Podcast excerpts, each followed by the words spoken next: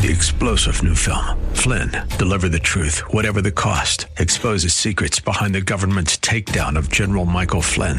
Flynn knew what the intel world had been up to. He ordered the first audit of the use of contractors. This set off alarm bells. He told the truth. He was the most dangerous person for Donald Trump to hire. They had to get rid of Flynn.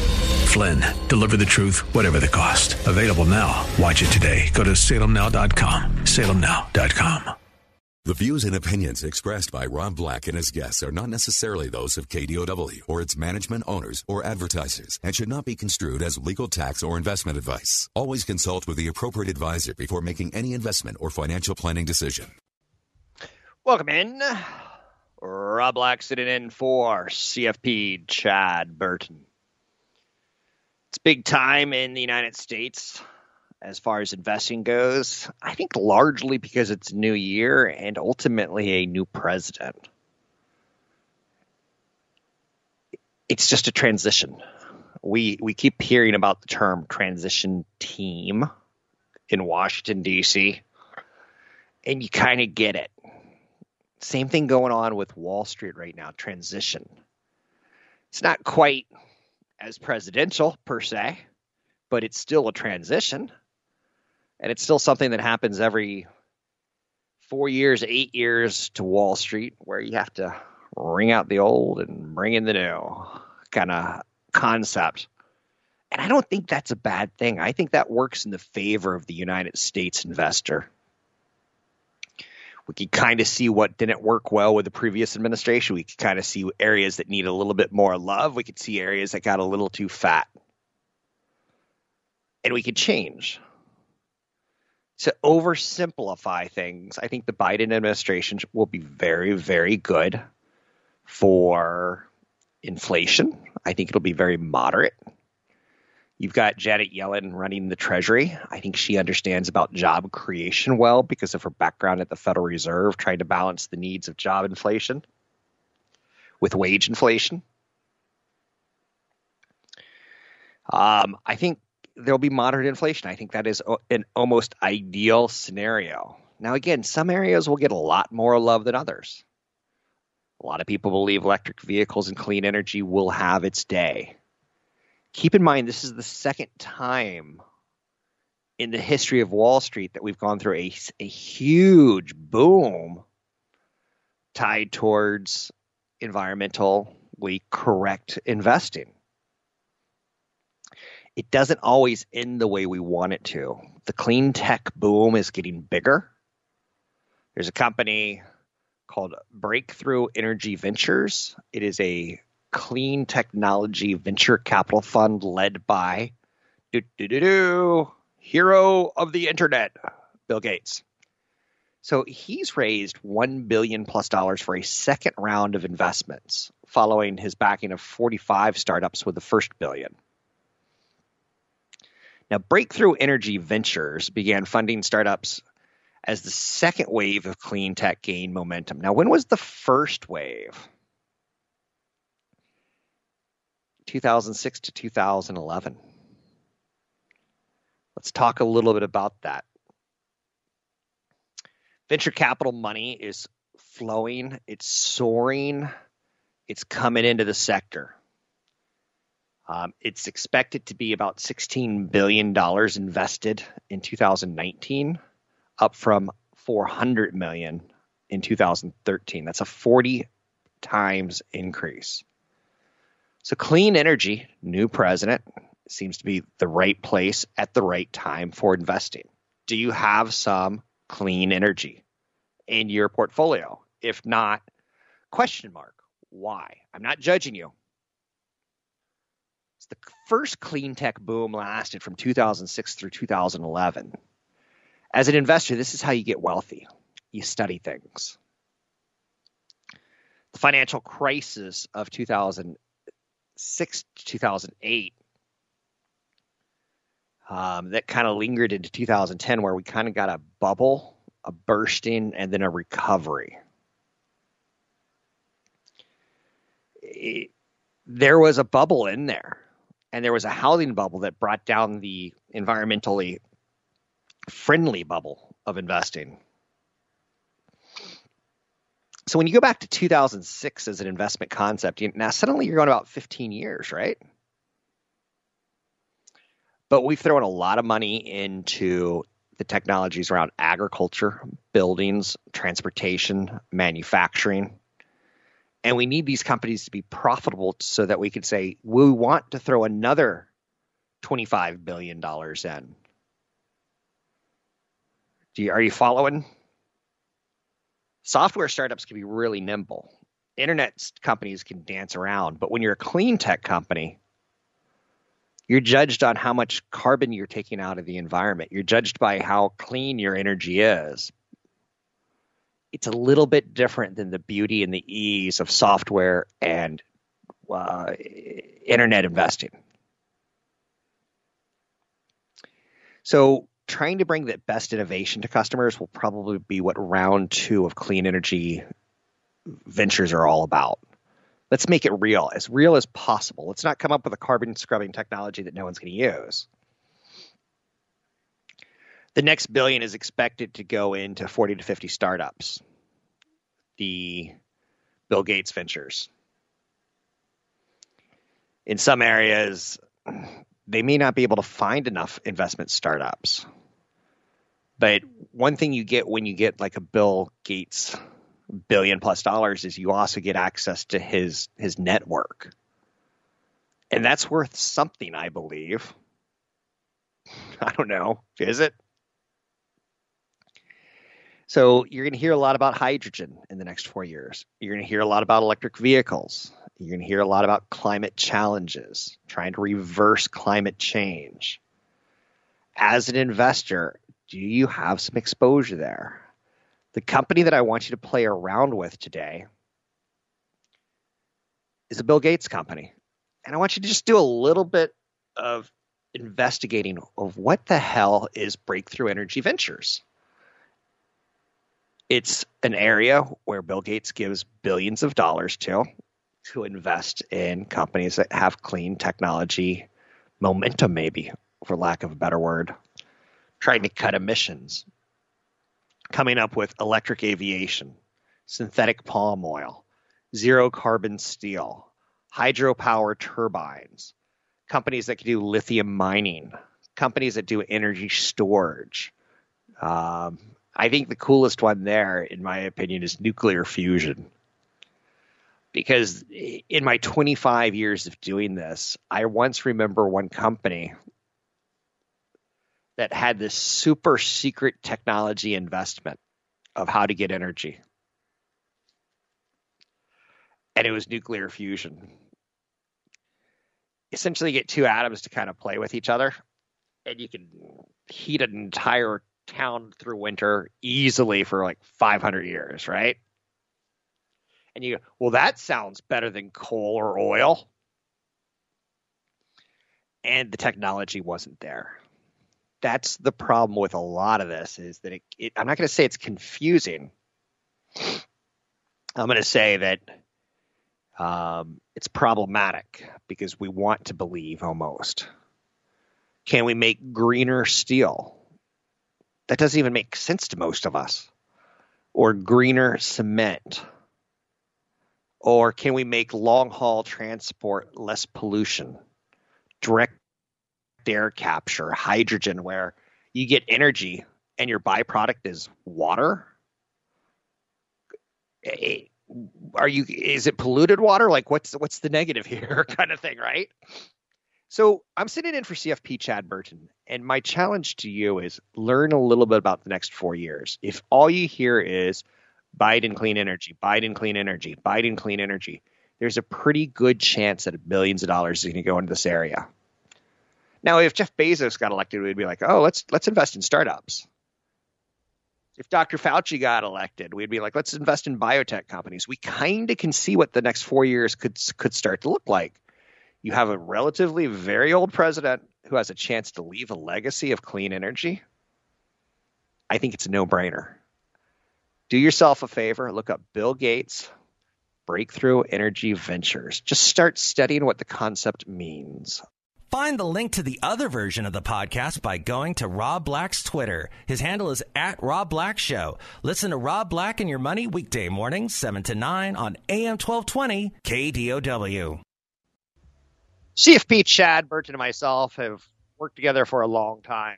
What's pretty interesting about it is I, I genuinely think we don't really like each other on a lot of levels. Now, let me explain that so that you know you, people don't run to it and like Rob Black hates CFP Chad Burton we're just different people. He's a little bit younger. I want to say he's a different generation. Um, I talk a lot about creating wealth and goodwill. He talks a lot about managing wealth. Um, we're both right. We just we approach two different problems. He's managing wealth, and I'm kind of trying to help people learn that Wall Street's not that mystical. That when you hear about 10% returns, there's not voodoo going on. It's just capitalism and yesterday I was going through a list of stocks that I want to personally buy.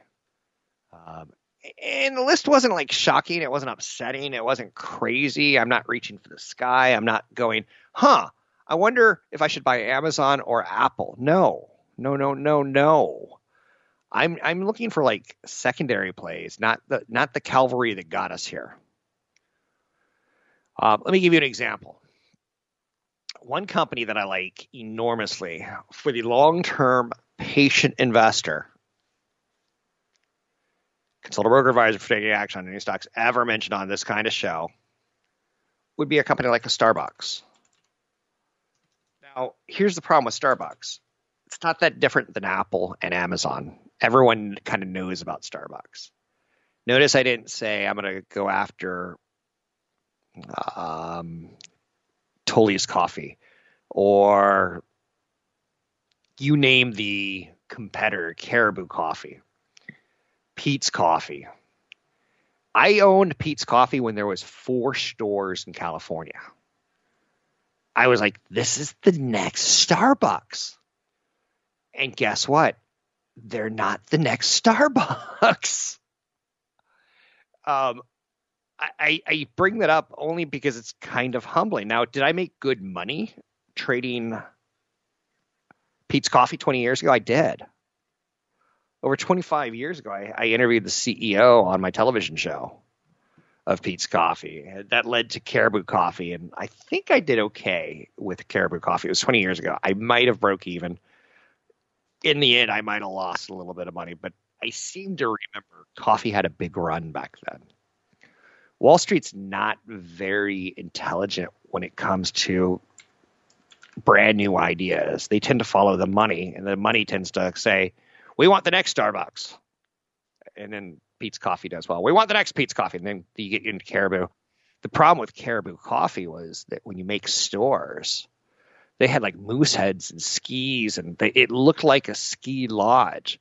Where you go into a Starbucks and it kind of looks utilitarian right? It's it's kind of sparse. The chairs aren't that comfortable. Um, it's not like a, a fireplace is raging like with Caribou Coffee.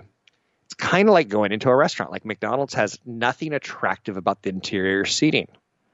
But yet, if you go to something like a Dave and Buster's, they're big, comfy booths.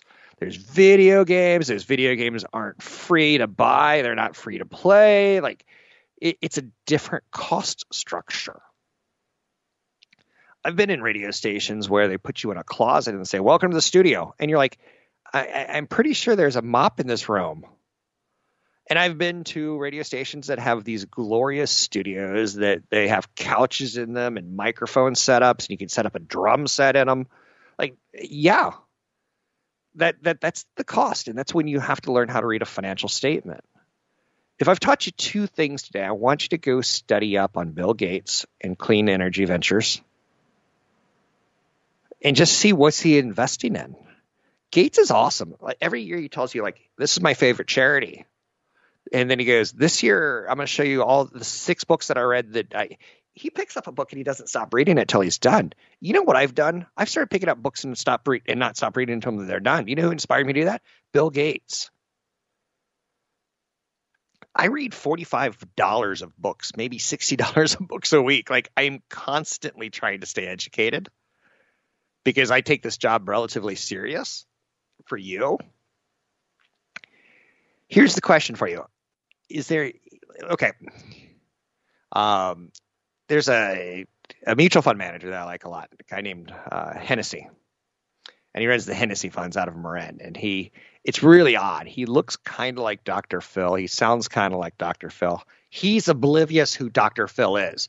It's one of the greatest things in the world because you're like someone who looks just like Abe Lincoln. You're like, you got Abe Lincoln's beard, and he's like, who's Abe Lincoln?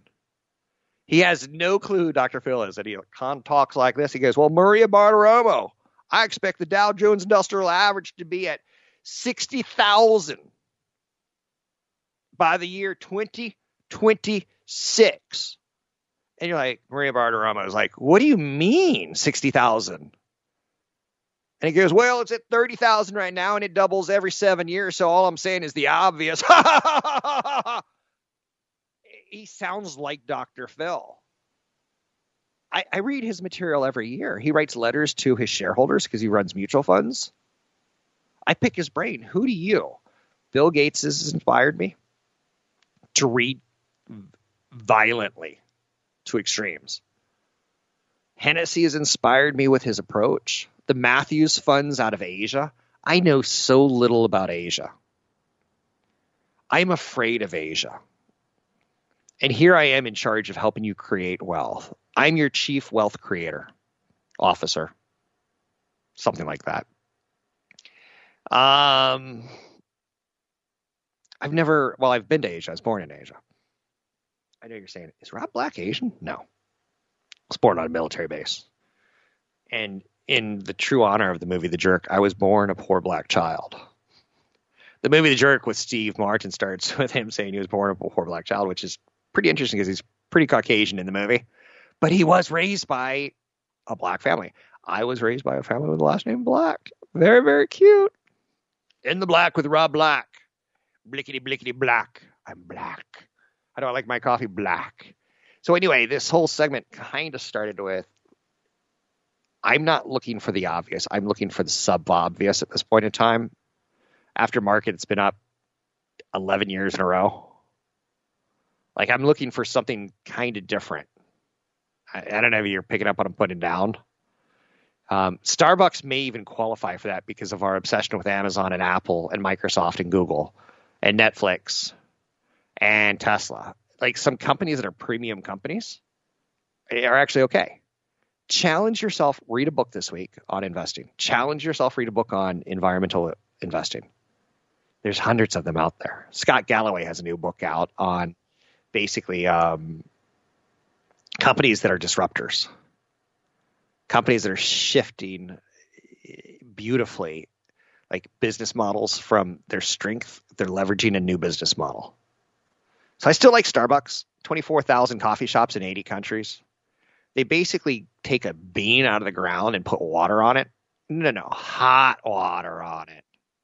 And they make teas and coffees. Um, do I like Peet's coffee? Sure. Do I like Philz coffee with that mint julep kind of thing? Absolutely. But where am I going to invest? Starbucks. I was looking at it yesterday. I won't buy it today or tomorrow or the next day. But that's where I, and again, I don't, I may not even buy it because it'll work riders particular action anything mentioned. I'm sitting in for CFP Chad Burton talking wealth creation, concept investing, Biden environment, and much, much more. Find the link to the other version of the podcast by going to Rob Black's Twitter. His handle is at Rob Black Show. Listen to Rob Black and Your Money weekday mornings, 7 to 9 on AM 1220 KDOW. Welcome into the Biggity Biggity Biggity Biggity Show. It's Rob Black sitting in for CFP Chad Burton. Chad has a secret Easter egg they could find at his website, chadburton.com. It's B-U-R-T-O-N dot com. I'm sitting in for him start of the new year. Um, I'm going to be starting a, a, podcast probably in March, April. That's going to be a little bit more, like, for lack of a better word, less focused on day to day action, more on strategy. I know strategy is not a word. It was the, my favorite word that the first, the second George Bush instituted he had a funny way with words, but back then we were like, man, I don't know if he's even college educated. What sort of president we got here? It is so easy to criticize presidents. Um, and I get it. I don't exactly think they attract. Well, I got to be careful what I say. Netflix. I'm talking about wealth creation. I'm sitting in for CFP Chad Burton. He is a wealth manager. Between the two of us, we can get you to retirement and through retirement. You can find a little Easter egg at chadburton.com. It's pretty easy to find. But anyway, um, Netflix stock up 13%. They reported earnings. Let's talk a little bit about it. Pandemic stock, right? I think we all know what Netflix is. It's not a surprise, it's not a shock. Started with the envelopes that would come through the mail, the red envelopes. The, the beauty of Netflix at one point in time, and they tried to sell themselves to Blockbuster, and Blockbuster turned them down. Blockbuster was a DVD rental weekend kind of thing where dad would get off work a little early on Friday. He would come home. He might pick up movies for the family at Blockbuster. Um, and it was a three day rental, so you got it Friday night. Even though you picked it up Friday at 6 p.m., that still counted as a night. Then you got Saturday night, and then it had to be back Sunday by midnight. And you got home Friday night, and the wife was in a bad mood. The children made her cry that day, so you don't watch a movie that night. And the next day, you start barbecuing, you get a little too buzzed, you fall asleep in the late afternoon, you don't watch the movie, and then you're returning the movie Sunday not watched, or you return it Monday late, two extra dollars. And Netflix said, "Screw it, we'll mail you your your DVD." Somehow they got it to us in under two days. When you try to get an election ballot and it takes two months, when you try to ship something over Christmas and it takes 45 days, Netflix was getting us those freaking fragging movies like the next day. I honestly felt like I was walking to a post box at the end of the street, like not even going to the post office, but like waiting for them to come to the corner and pick it up. I would drop it in, and the next morning there would be another one at my house. I'm like, wait, wait, how did they get it all the way there and all the way back to me? Ah, just enjoy it. I remember the first thing I binge watched. Do you? My first was The Sopranos. Because when The Sopranos came out, I was starting a business. I was building a business. I was falling in love. I was probably starting a family or trying to in a failed attempt. I know you're saying you can't kidnap children and call it a family. Fine. Don't let the details get in the way of a good story. Um, but I remember that I remember all this, right? So in Netflix, they they almost sold to Blockbuster. And now they're one of the most valuable companies in the world. And what they said last night was shocking. They're up 13% today. How is the stock up 13% when we all know about it? It's not exactly like a secret it's not like during World War II when we sent in a brigade of skunks, had them march over the, the, the German line, and then drop bombs. And you're like, skunks? That didn't happen. Exactly. It it's no big secret. It's not a big allure. Netflix is Netflix, right? You binge watch stuff on it. Um, I, I got through Dexter because I missed the first two seasons of Dexter. So I was like, screw it, just get it on Netflix and catch up. Um, Breaking Bad, I actually watched the first episode when it was the first episode. I didn't have to binge watch Breaking Bad. I binge watched Breaking Bad the year season two came out. I'd rewatch season one so I could kind of like remember everything that I wanted to remember because that was such a good show. And you waited for that weird little moment that tied it all together. And you're like, ah, and it was a puzzle that was beautiful. But brings that up. AMC should be uh, should be acquired at some point. All right. Netflix stock up 13% today. They beat forecasts. We're in earnings season. Every 90 days, it's time to pay the piper, so to speak. They added a record 37 million paid subscribers in 2020. And I go, what the hell are what? what? How did they add 37 million people? Was there a baby boom? Did suddenly 18 years ago were we making babies? And then now they're all 18 years old and have jobs, and the first thing they want is an apartment. The second thing they want is Netflix. Which, for the record, let's just say it's 20 bucks a month. It's not. But what a bargain if you're a family. If you watch one movie in a movie theater, it's easily sixty to hundred dollars. So twenty bucks a month to watch unlimited essential shows, and it, it when you add 20, 37 million people, thirty seven million people paying ten bucks, fifteen bucks, twelve bucks, sixteen bucks.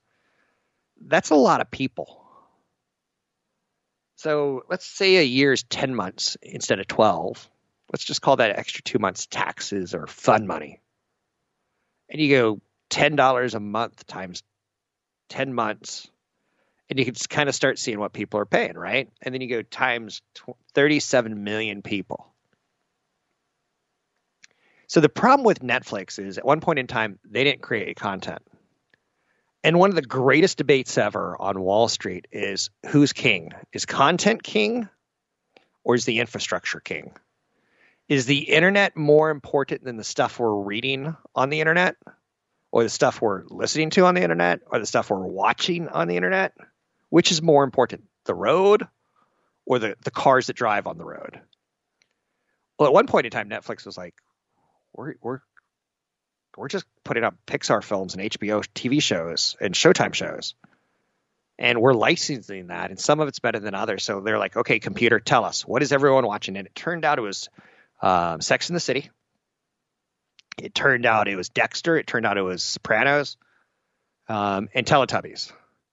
So eh, round two, they're like, okay, we probably don't need that cooking show. So they're like, we don't need to license that technology because we know everything people are ordering on DVDs. We know everything they're watching on the brand new streaming service. They caught crap when they introduced a streaming service. People are like, no, no, we want the, the we want the DVD. And they're like, well, we're going to separate two businesses. One will be DVD deliveries and one will be streaming. And people are like, oh. And ever since then, the stock goes up every freaking fragging year, 300%, it feels like. And we were in a hullabaloo about their business model when they transitioned to streaming. So 37 million paid subscribers eh, this late. Now, the pandemic certainly brought people forward, no doubt about it and you're like you're desperate for content. You're like lost in space.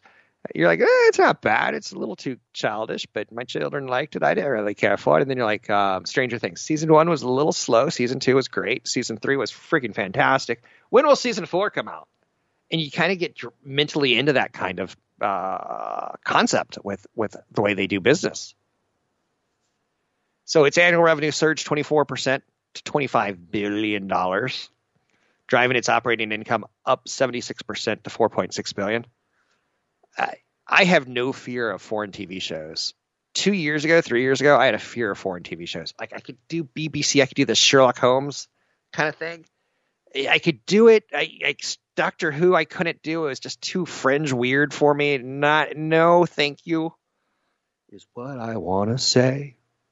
Um, but now I'm watching shows out in Sp- Spanish. I'm watching shows that are originated in Japan. Like, um, what did I watch last night? There was some horrible movie that if I paid ten bucks for, I would have probably asked the manager back for my money. If if I took a date on when I was in high school, I probably would have said, "Hey, let's make out." Like it wasn't that good of a movie, but it was it was Netflix movie, and you kind of know what you're getting into.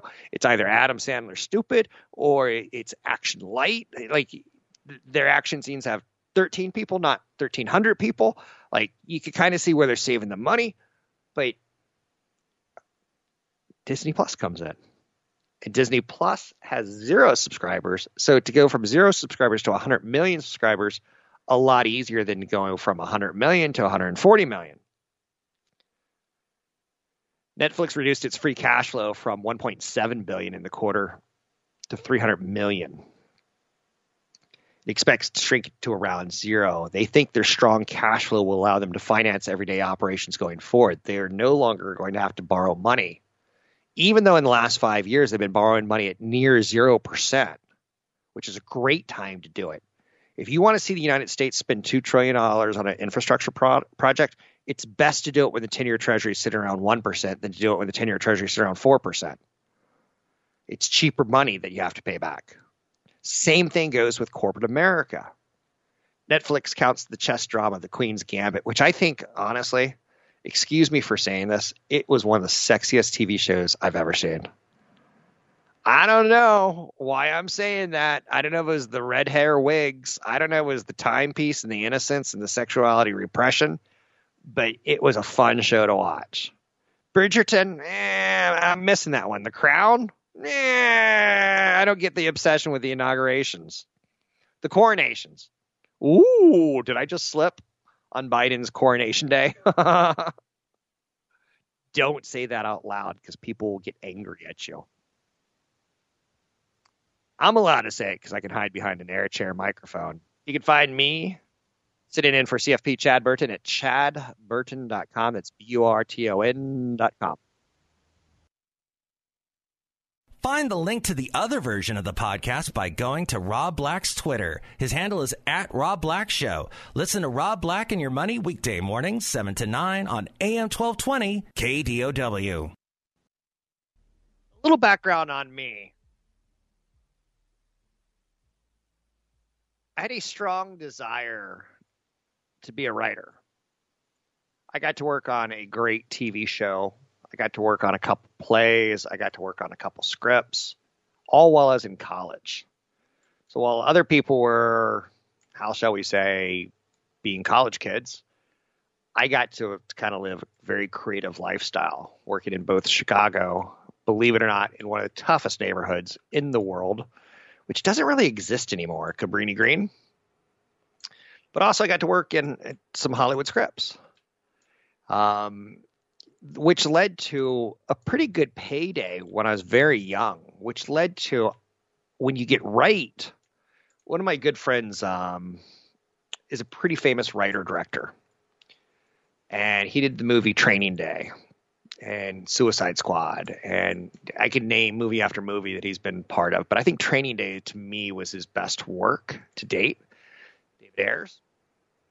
Um, we went to college. Like I, me and his mother, like were friends. Like I, that's how well I knew him.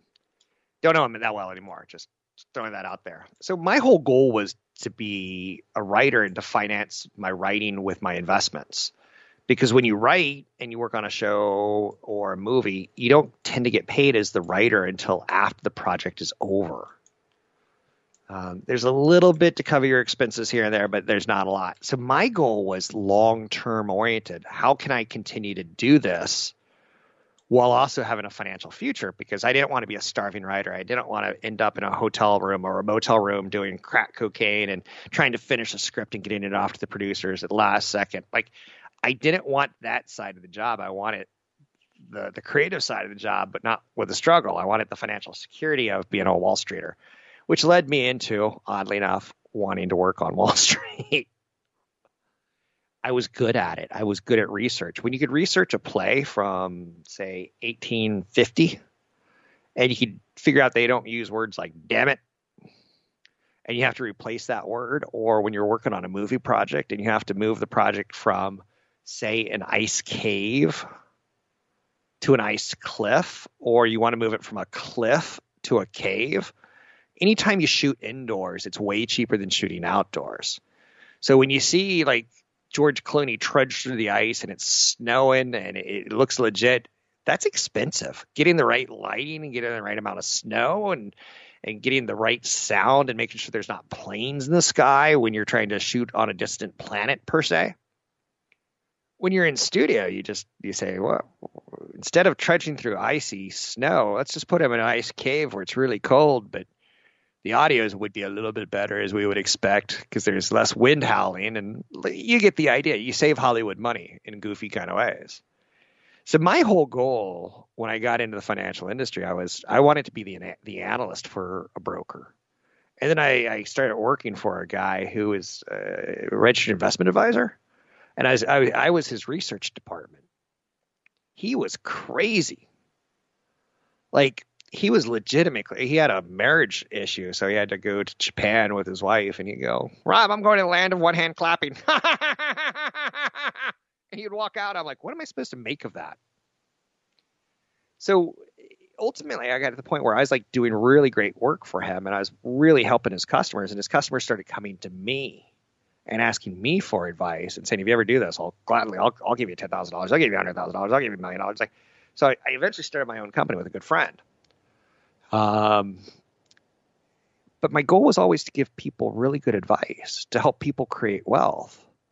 It was to be the anti Jack in this case. Jack was a jerk. Jack was a guy who wore suits. Jack had no brains. He was a very good salesperson. He could sell whatever concept I put in front of him as far as investment themes, but he had no brains. I was the wealth creator. He was the salesperson. People came to me and said, start your own company. And I said, I'll do that only if I can give good products to people, only if I can be a good value to people. That's always been my goal. So try to learn that there's a lot of people in this industry that know nothing, and there's a lot of people that are very creative and very smart. I like Dan Niles. I don't know why I like Dan Niles. I know that when I got in the industry, I would read Hennessy's annual reports. I would order 10 annual reports. I'd order 10 quarterly reports. I'd get on the internet back when it was a chore to go debdebdeb.sec.com. No, no, debdebdeb.sec.gov. And I'd read quarterly filings. Then I met this guy who did an algorithm that would search for quarterly filings. And you search for quarterly filings with words like material. So you write a little algorithm and you say, I want to search all publicly traded companies where they say material the ability for our company to go forward maybe a material breach, maybe a material fact. Like you're looking for keywords like the word bankrupt. You're you're looking for signs of stress or signs of optimism in in government filings. And you're doing keyword searches. You're writing an algorithm that would get it to your mailbox the next day overnight. So you, you find people that you study, and, and ultimately, I, I, say the first five to 10 years of investing should be a, a studying period where you're accumulating wealth through index funds and ETFs. I used to say through low cost mutual funds. Now I say index funds and, and low cost ETFs. You don't need to buy a mutual fund. Actively managed mutual funds are kind of a uh, dodo bird. They're not. They still have a lot of value to the right type of investor. But when you have an actively managed mutual fund, you're actively paying someone like Dan Niles to go out and, and put boots on the ground and get to know these companies. And, and he'll say, well, I'm going to charge it to the company, the mutual fund. You don't need that. So I actually met Dan Niles, and I I go, you know, when I started my business 25 years ago, I used to read you vehemently, like I, I you were my rock star, and he was embarrassed by that. From 1994 to 2000, he worked for a company, Robertson Stephens. He was an investment banker and a research analyst, his first jobs. He left those to give better products to other people. You should find some gurus who you really like in this industry. Scott Galloway, Dan Niles, Bill Gates are just some of mine. Find Chad at chadburton.com.